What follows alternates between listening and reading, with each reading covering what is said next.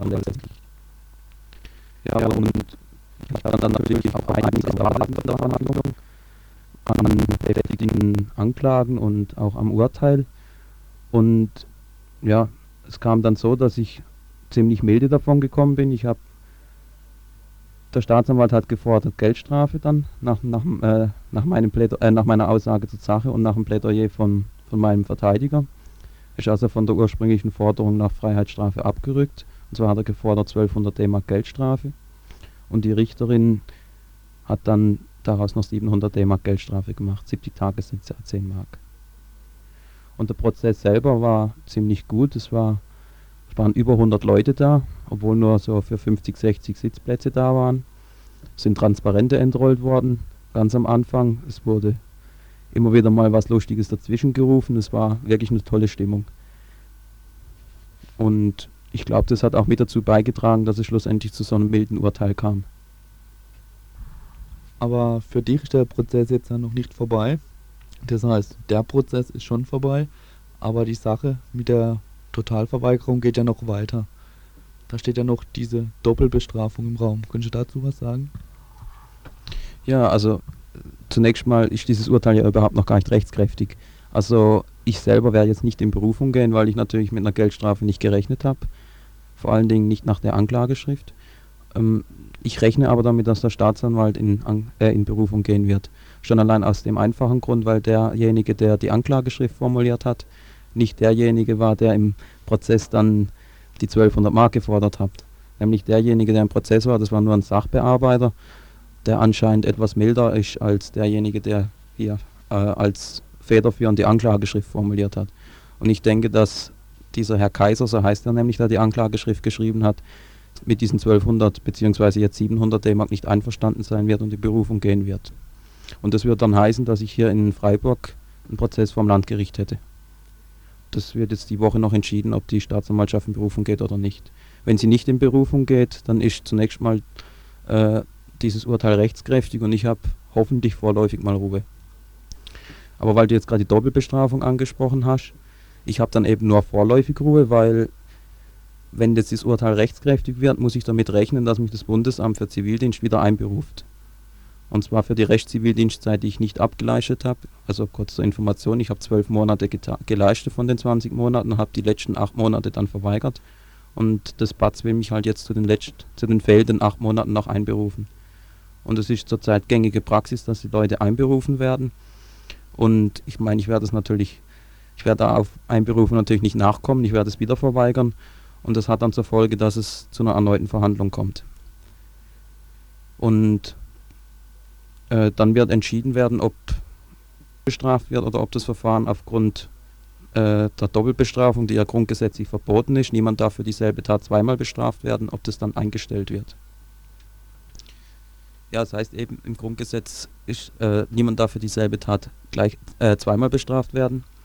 Und die Gerichte äh, argumentieren folgendermaßen.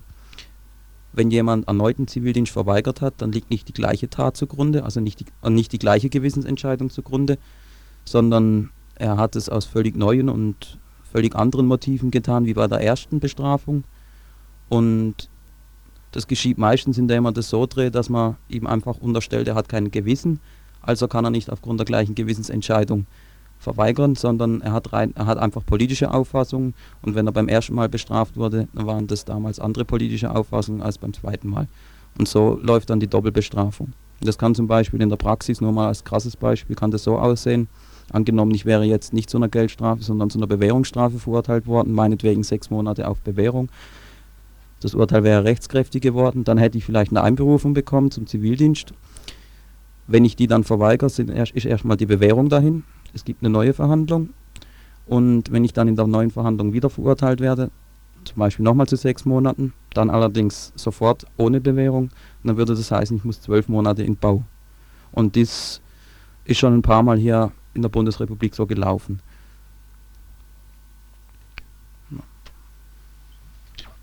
Kannst du vielleicht Die Zivi-Redaktion berichtet um 20 Uhr auch wieder darüber, sie war dabei als Prozessbeobachter.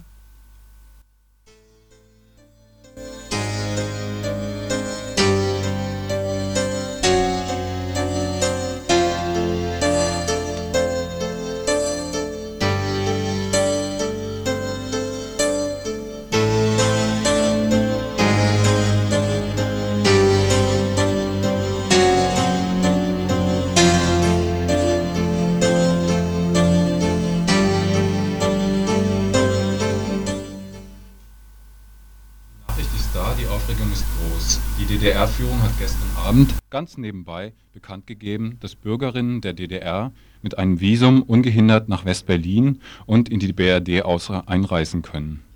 Heute Nacht war in Berlin der Bär los. Auch zur Stunde wird Schauspiel geboten. Die Glocken der sogenannten Freiheitskirche läuten und die gesamte Politprominenz erfreut sich ihrer reichlichen Tränen. Ilona Maren, Marenbach vom Radio 100 berichtet.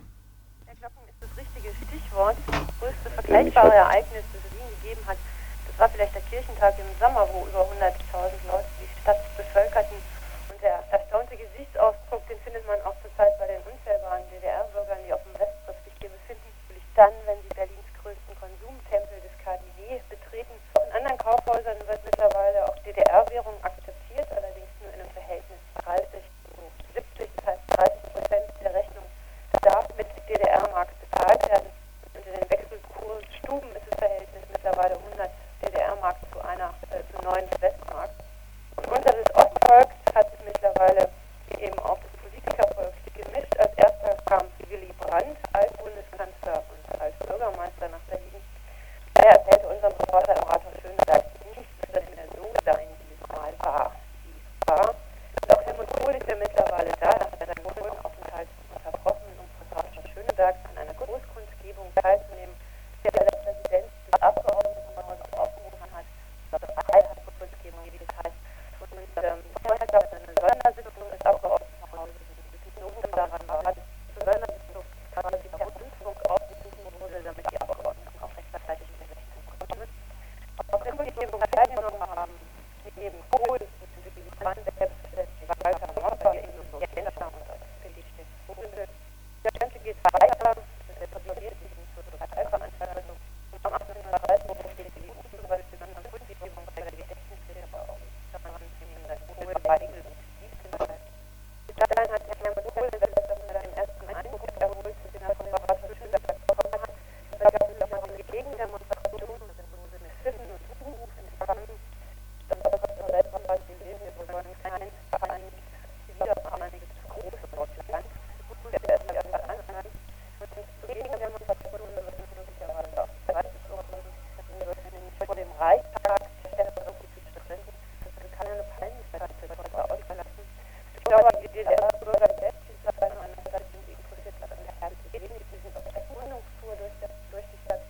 Und da muss man sagen, die sprichwörtlich bekannte Hilfsbereitschaft der Berliner, die sagen, die Welle der Hilfsbereitschaft, die schwappt förmlich über. In manchen Cafés, da bekommen die DDRler äh, ihre Kaffee und Kuchen umsonst oder können sie halt in ihrer eigenen Währung bezahlen.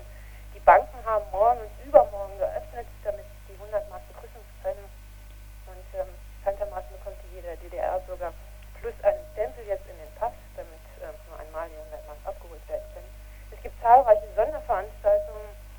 Das beginnt zum Beispiel bei der Deutschen Oper, die führt die Zauberflöte auf, bis hin zu kleinen Stadtteilkombos, die eigens für DDR-Bürger umsonst steht zu spielen.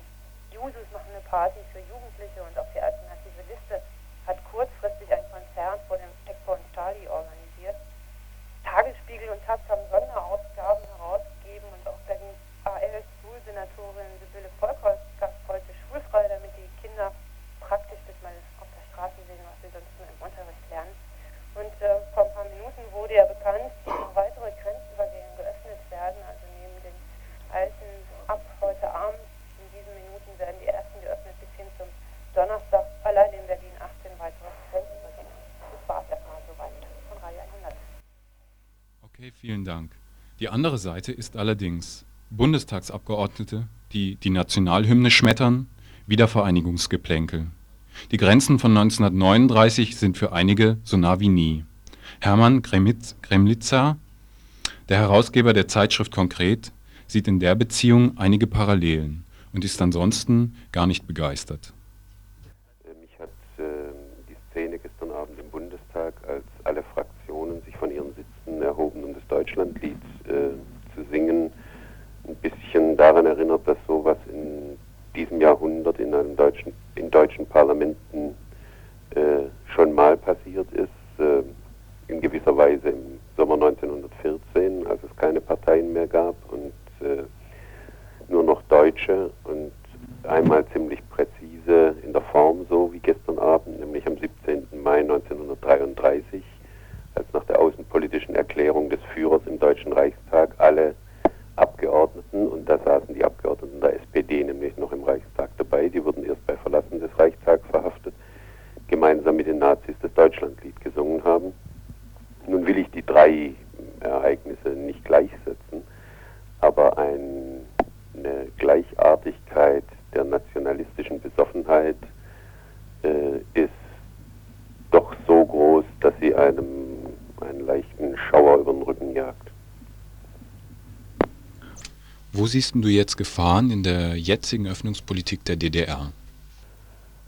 Wenn die DDR die Ökonomie ihres Landes dem Kapitalismus öffnet, das heißt, wenn sie so wie die Ungarn oder die Polen den Sozialismus, das heißt, dass äh, die Verstaatlichung oder Vergesellschaftung des Eigentums fahren lässt und jetzt äh, privatkapitalistische Betriebe zulässt, und zwar nicht auf der Ebene des Handwerkers, sondern eben auf der Ebene des mittelständischen oder großen Betriebes mit vielen abhängig Beschäftigten.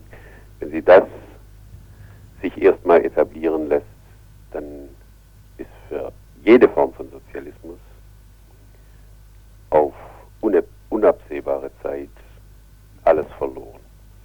Ich denke, so sieht es im Moment auch noch die Oppositionsbewegung in der DDR, also beispielsweise das neue Forum. Ich habe gesehen, wie im Fernsehen Frau Boley ganz zusammengeschreckt ist, als ein Vorstandssprecher der Firma Thyssen mal kurz erklärt hat, was man mit der DDR vorhabe.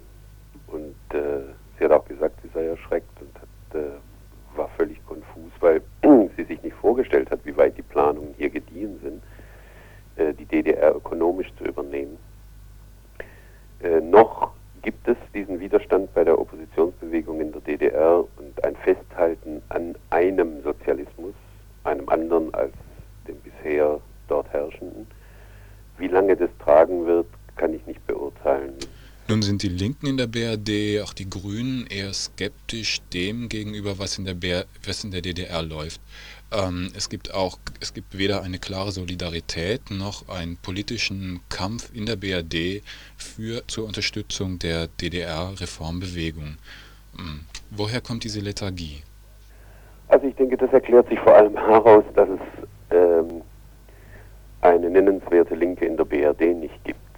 Und äh, wo es die nicht gibt, hat sie auch natürlich Schwierigkeiten, mit anderen Bewegungen anderswo solidarisch zu sein.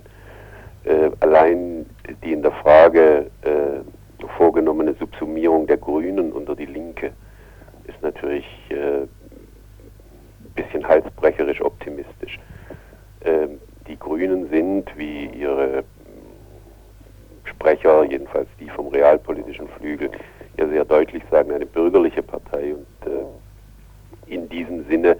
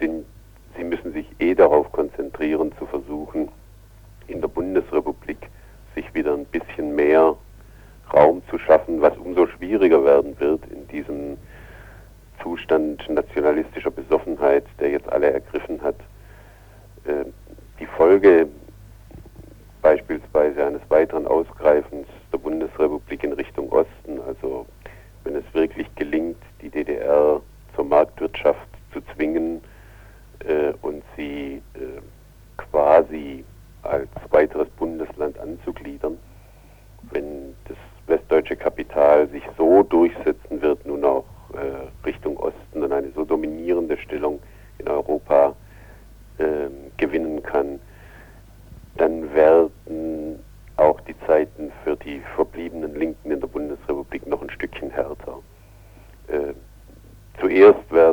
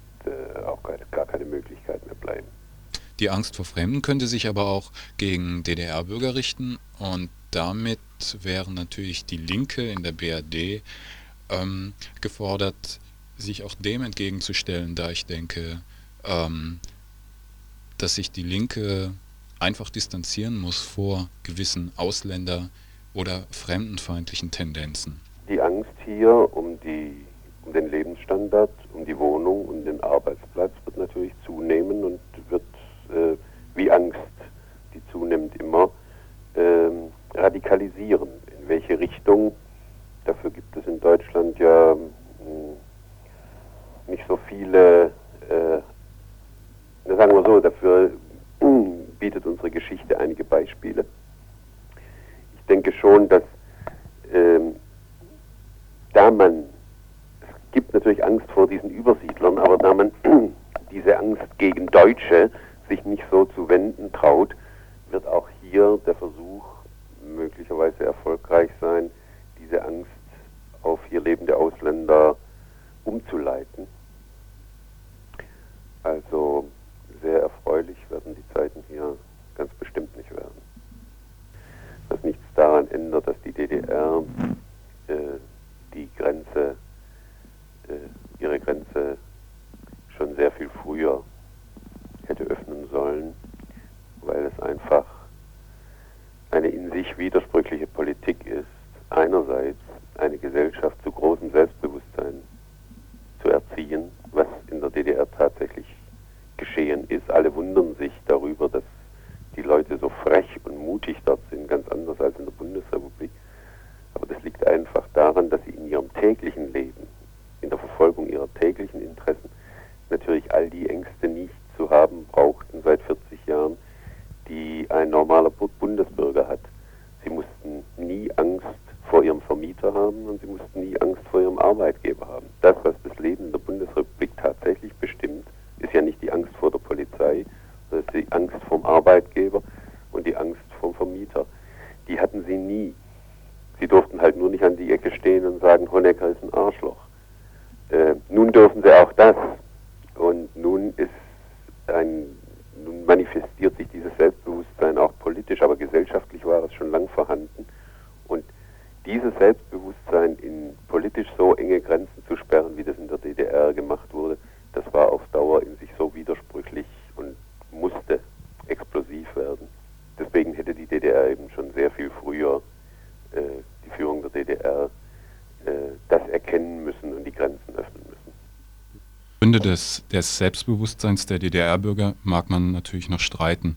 Ähm, es ist, was noch abschließend zu klären wäre und was ein Hörer äh, eben, der eben angerufen hat, auch gefragt hat, ähm, ob die Grünen nun heute im Bundestag, als die Hymne, die deutsche Nationalhymne gespielt, äh, gesungen wurde, ob die Grünen dort auch aufgestanden sind. Nun, ich habe angerufen bei den Grünen, sie sind nicht aufgestanden. Das ist noch, nur noch mal zur Information.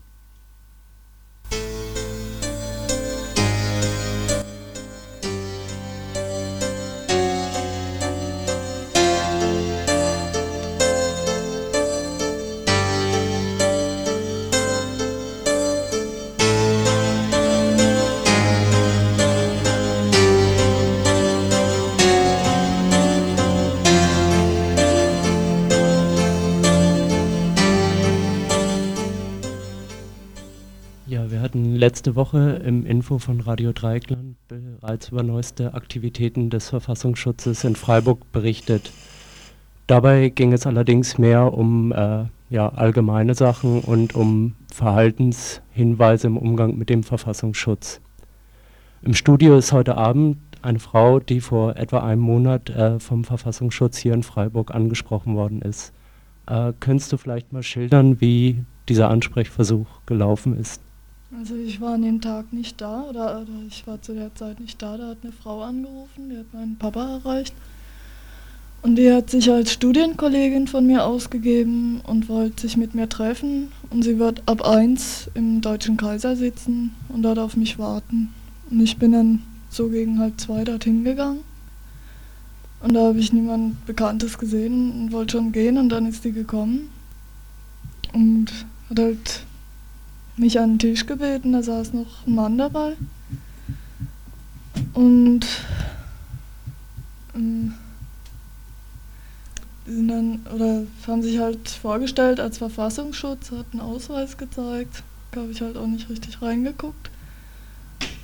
Und die wollten halt, äh, oder haben sich halt erst entschuldigt, dass es so gelaufen ist, dass sie nicht wollten, dass meine Eltern das mitkriegen.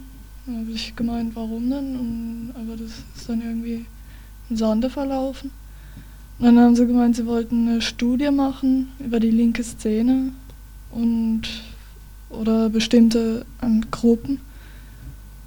Und dass sie wissen, dass ich in den Kreisen halt verkehre und dass, dass sie das halt interessiert, was da so läuft.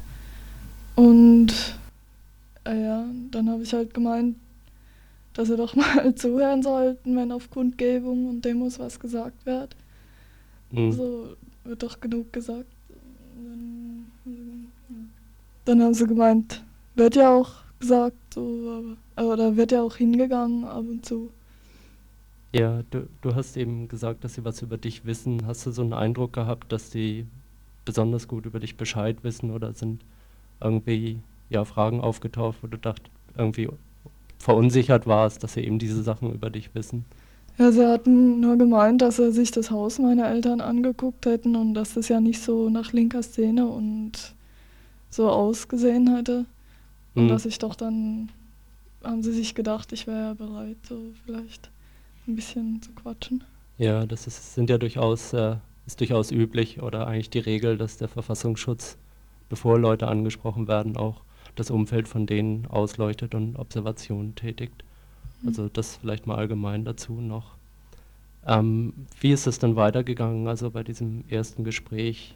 Also ich habe irgendwann habe ich halt gemeint, oder sie hatten mir noch Kaffee angeboten oder irgendwas, so sollte ich doch dringlich trinken. Mhm. Und, und dann habe ich halt irgendwann gemeint, so dass ich ihnen das alles nicht abnehme und dass ich jetzt gehe. Und bin dann halt gegangen. Ja. Und dann kam die Frau drei Tage später, morgens irgendwann so gegen neun an so und hat gemeint, dass sie dachte, irgendwie, sie wollten nicht in so einem schlechten Licht stehen bleiben und ja, kannst du vielleicht mal genau sagen, kam an, hast du eben gesagt, wie das gelaufen ist? Er hat geklingelt und kam also bei dir Tür zu Hause, ja. bei mir zu Hause. Ah. Und kam unten rein, stand dann halt im Treppenhaus mhm. und so über Treppe unterhalten. Ja. Und hat dann gemeint, ja, sie wollten nicht in so einem schlechten Licht stehen bleiben. Und ob man nicht vielleicht doch noch einen Termin ausmachen könnte, dass sie ja, da sie ja gehört hätte, dass ich ein offener Mensch wäre auf verschiedenen Polizeirevieren und so weiter. Ich meinte dann, dass, dass das äh, völlig unmöglich sei, weil ich noch nie auf irgendeinem Polizeirevier irgendwas gesagt haben kann. Mhm. Und dann hat sie gemeint, ja, sie hätte die Akte auch noch nicht so ganz durchgelesen.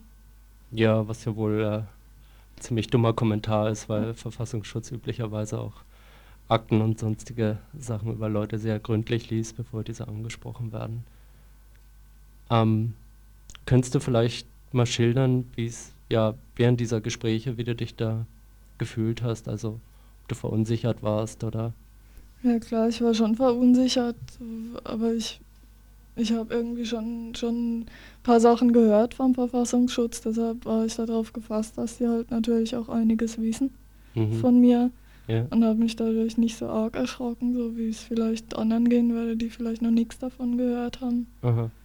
oder so. Und von daher habe ich gedacht, so bloß nichts rauslassen, weil sie schon sehr hintertückische Fragen gestellt haben, wo man gern drauf angeantwortet, drauf geantwortet hätte, aber irgendwie Ja, so provozierende Fragen. Ja? Ah. so, so hintertückische.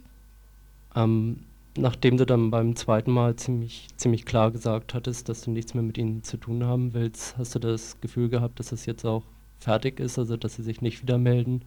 Oder hast du anschließend irgendwie schon noch, noch mal damit gerechnet? Ich habe schon damit gerechnet, aber ich, ich weiß nicht so. Es, ich meine, sie kamen nicht mehr bis jetzt und ich weiß nicht, ich war halt auf alles gefasst, ob sie jetzt mit Geld kommen oder mit sowas, sonst was irgendwie, aber Mhm. naja, war nix. Ja.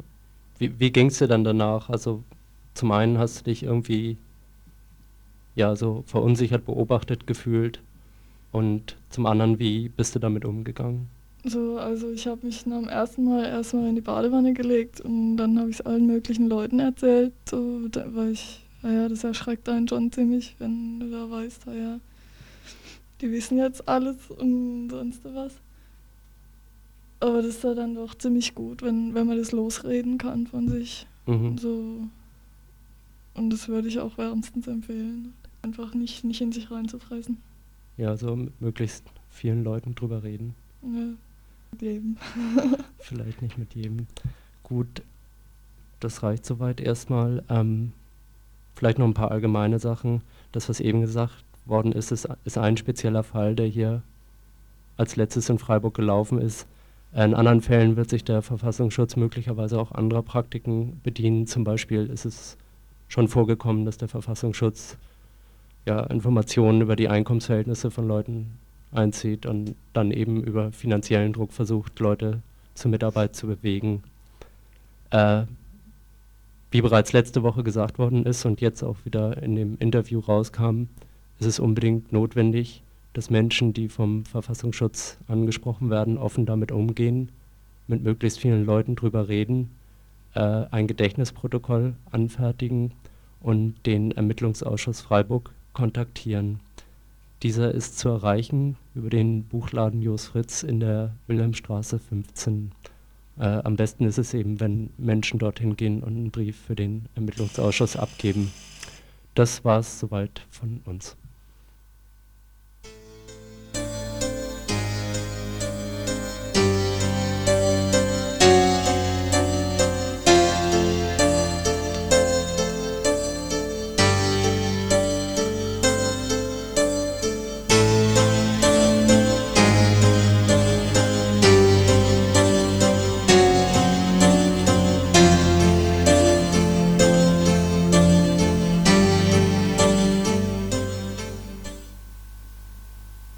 Noch ein Telefonanruf, ein Nachtrag zu den Grünen.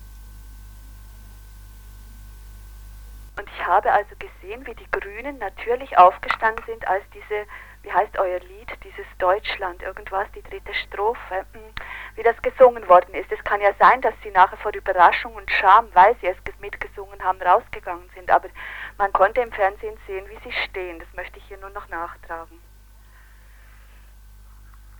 Ja?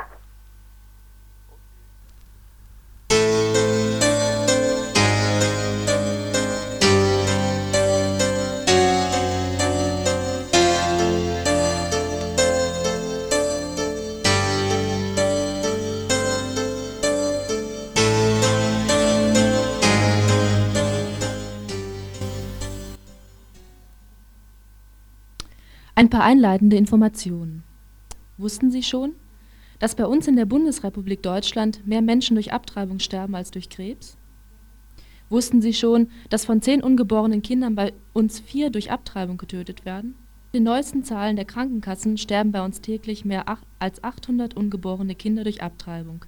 Jede Woche stirbt so eine ganze Kleinstadt, jedes halbe Jahr eine Großstadt. Dies ist für uns eine Herausforderung. Zitat Ende. Für wen ist das eine Herausforderung? Für die Verfasserin dieser Zeilen, nämlich die Initiative Aktion Lebensrecht für alle. Überall in Freiburg begegnen sie uns momentan die Plakate. Ein rosiger Embryo in glänzender Fruchtblase auf himmelblauem Grund. Beim Betrachten dieses ästhetischen Fotos wird uns klar, dass es sich hier nicht um einen Zellhaufen, sondern um ein fast vollständig entwickeltes Kind im Alter von zwölf Wochen handelt. Außerdem legt uns das Plakat nahe, an den Aktionstagen vom 15. bis 18. November unter dem Motto „ Das Leben achten, zum Leben helfen “teilzunehmen. Welche Veranstalterinnen stehen hinter dieser Anti-Abtreibungskampagne? Erst einmal wären das die ALPHA, das heißt die Initiative der Aktion Lebensrecht für alle e.V. und als zweite die Juristenvereinigung Lebensrecht. Die ALPHA bezeichnet sich als eine bundesweite Initiative zum Schutz des menschlichen Lebens. Zitat: Jeder Mensch soll geachtet und gefördert werden, unabhängig davon, ob er geboren oder ungeboren ist. Die Initiative will durch soziale Hilfestellung der Schwangeren das Ja zum Kind erleichtern.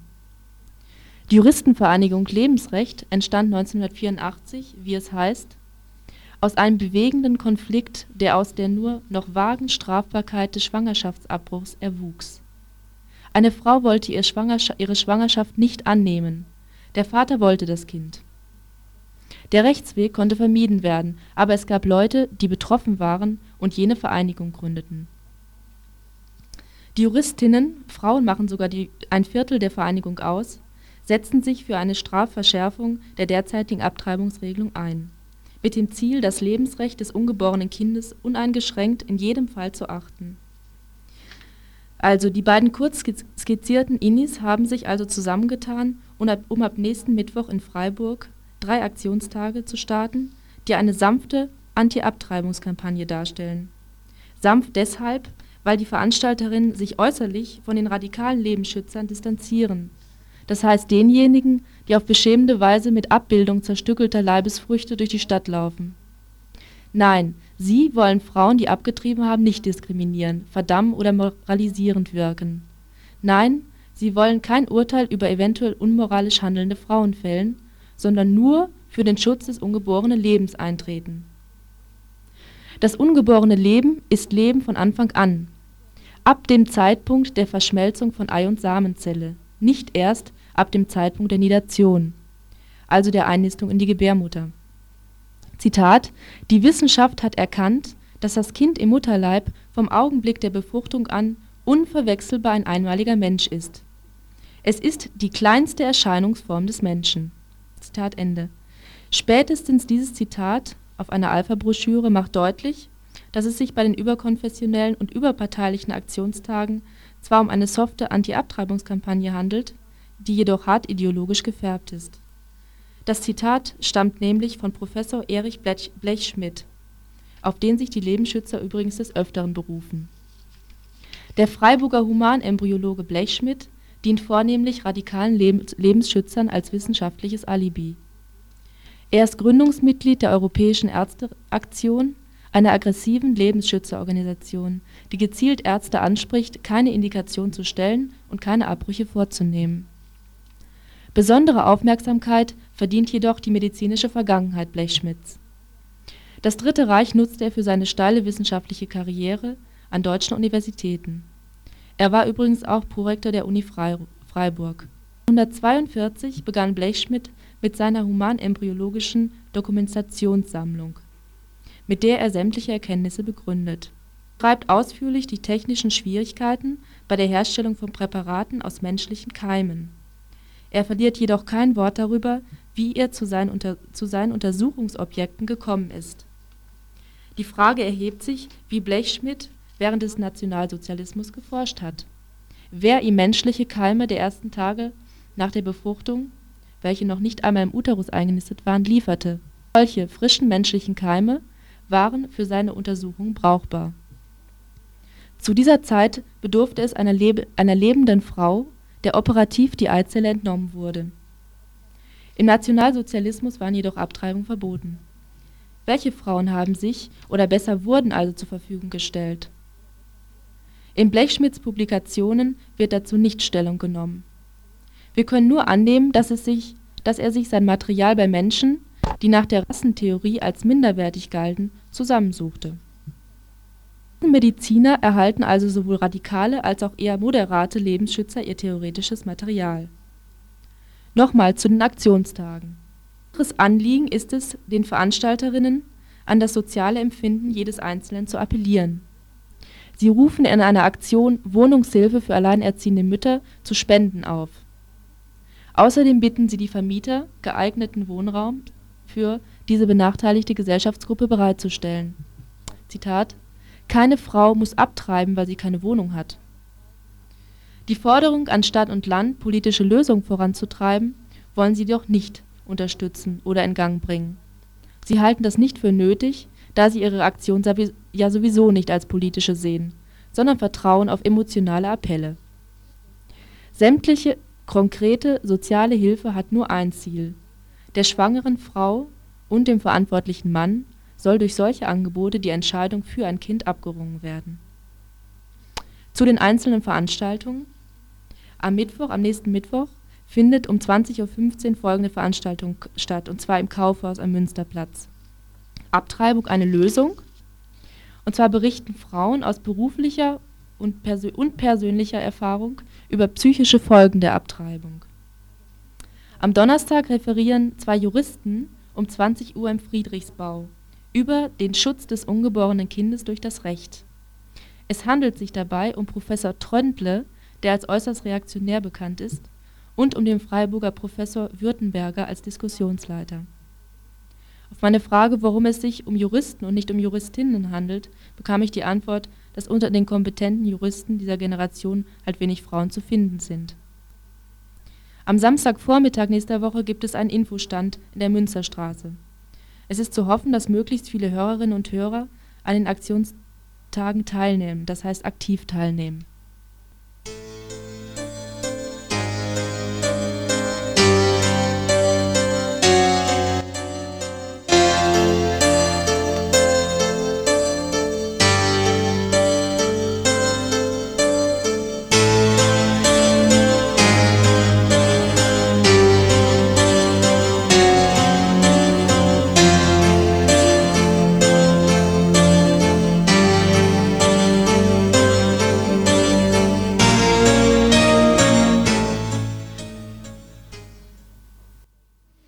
Gestern Abend fand die Veranstaltung des Arbeitskreis Studierender Reservisten mit dem südafrikanischen Botschaftssekretär Ernst Schmidt im Hotel unseres Stadtrats Schwer unter Ausschluss der Öffentlichkeit statt.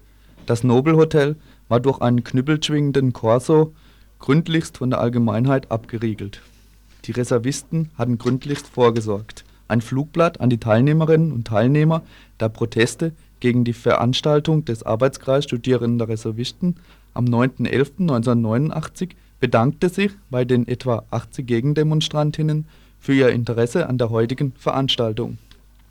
Aber, so wörtlich, um einen ungestörten Verlauf des Vortrags sicherzustellen, ist mir leider nicht möglich, Ihnen den Zutritt zu der Veranstaltung zu ermöglichen.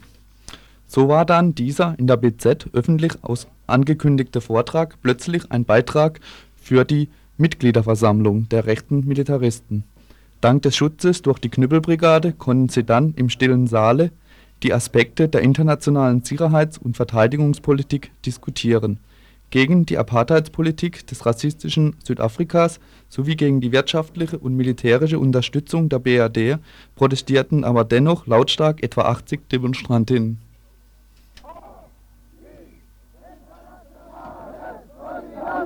Die Faschisten, deutsche Polizisten, schützen die Faschisten.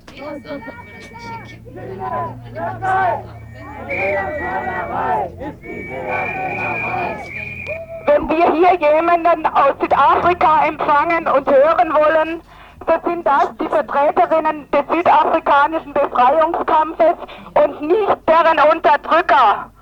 Deshalb machen wir jetzt den Vorschlag, dass der südafrikanische Botschaftssekretär so schnell wie möglich seine Sachen packt und von hier verschwindet.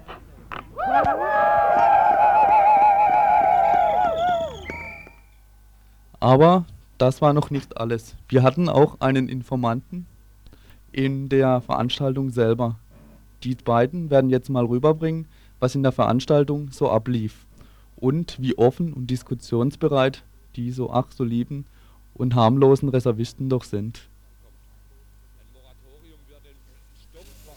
Ich würde sagen, sie hat viele äh, Dinge gesagt, die, die für mich die geklingt wie Verspro äh, Vers Vers Versprechungen sind gewesen, wie es immer in Südafrika gewesen, aber nach meiner Meinung, ich weiß nicht, ob von seiner Versprechung wird die, die, äh, die eine Tat nehmen in die tägliche Leben in der südafrikanischen Atmosphäre. Hast du einen Eindruck bekommen oder hast du den Eindruck, dass die Regierung überhaupt bereit ist, irgendwelche Gespräche mit oppositionellen Gruppen zu suchen? Jetzt?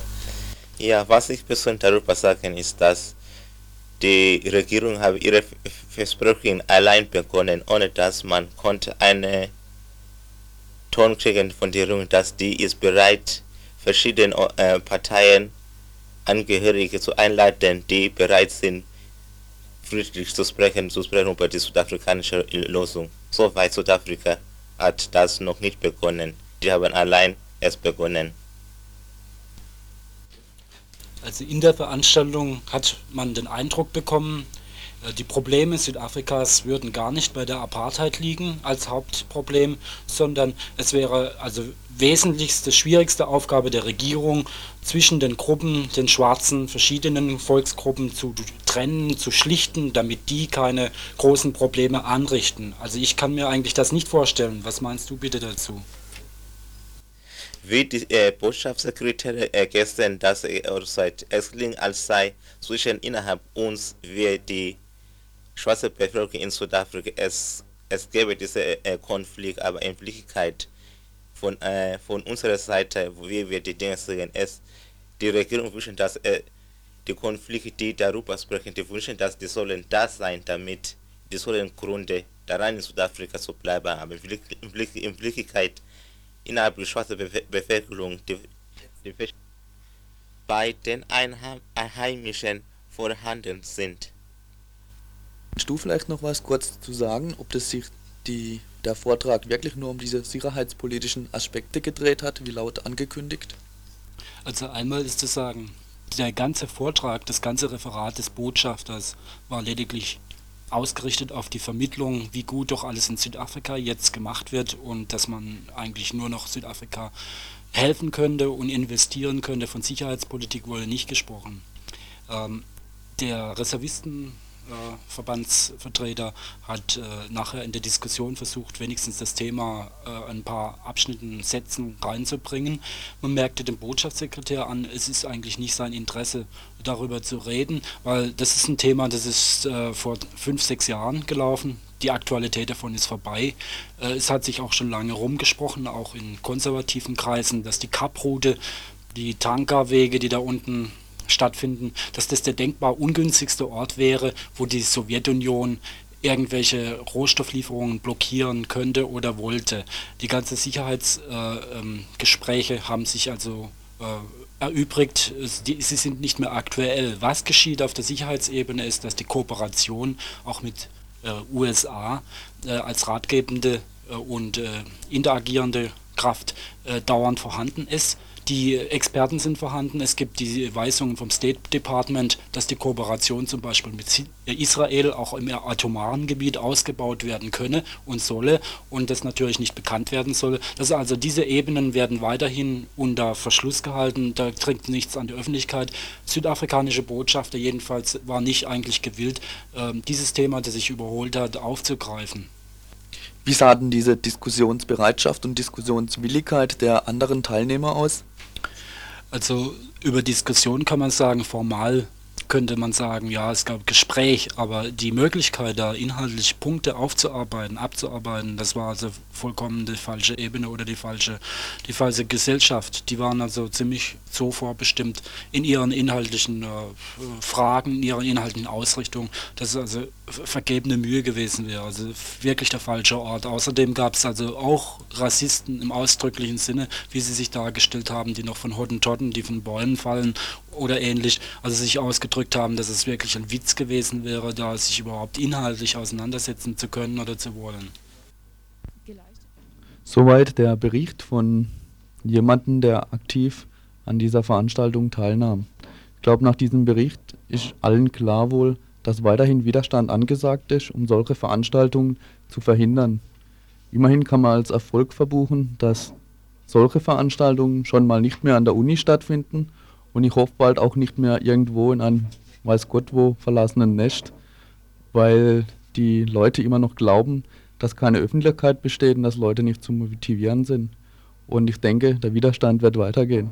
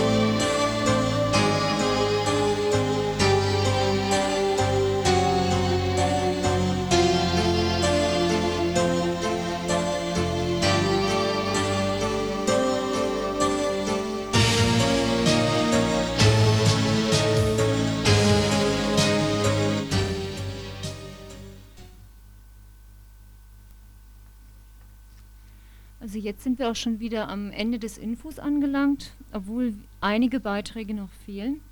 Außerdem hatten wir sehr viele Probleme mit dem Telefon, wie ihr sicherlich gemerkt habt.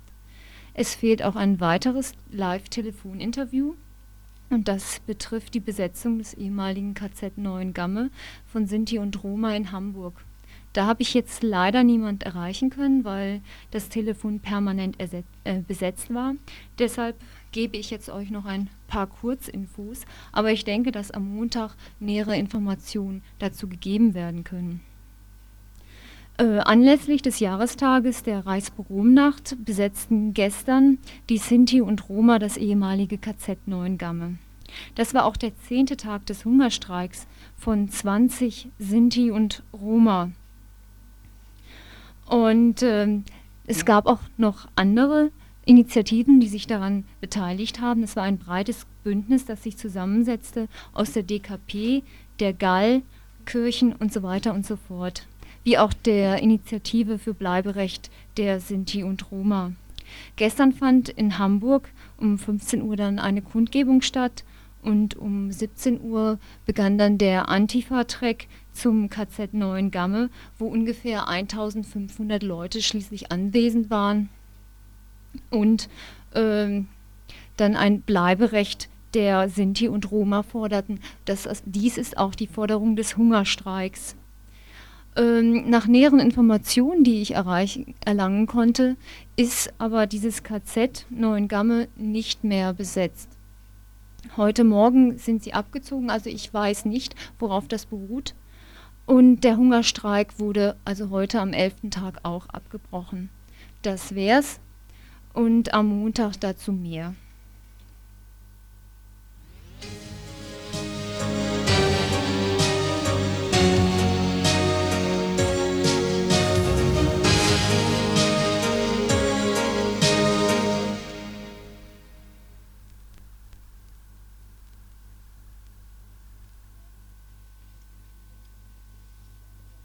Und nun zu den Veranstaltungshinweisen für heute und morgen. Zuerst möchte ich auf eine Veranstaltung morgen Abend im großen Saal der Studentensiedlung in der Sundgauallee hinweisen. Um 21 Uhr findet dort eine große Fete statt. Es werden zwei Gruppen spielen, Raff und Tumble aus La und Cadillac Blues Band aus Freiburg. Ich hoffe, ihr erscheint zahlreich, Denn wenn es einen Erlös gibt aus diesem Fest, was ich doch schwer hoffe, fließt dieser der Prozesskasse zu. Also ein Grund, zu dieser Fete zu kommen. Anderes wäre für Sonntag, und zwar von 12 bis 14 Uhr findet die Sonntagsdebatte statt. Ähm, also folgenden Sonntag, am 12. November.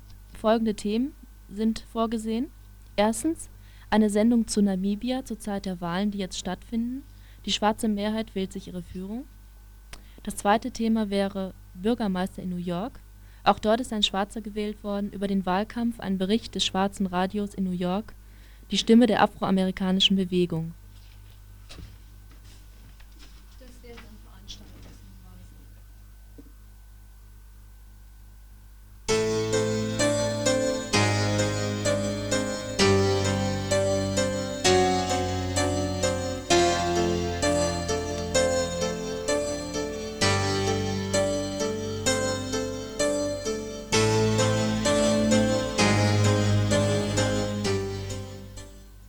Schluss noch die Verantwortlichkeit für diese Sendung. Das waren Ralf, Beate, Christoph und Rita. Und das war mal wieder das Tagesinfo von Radio Dreieckland.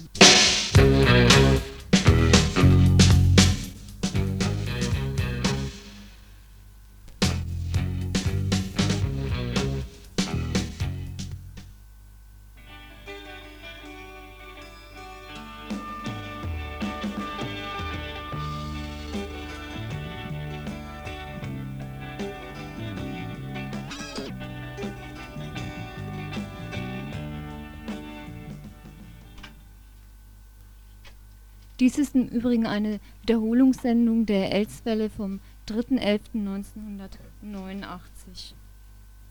If the sun refused to shine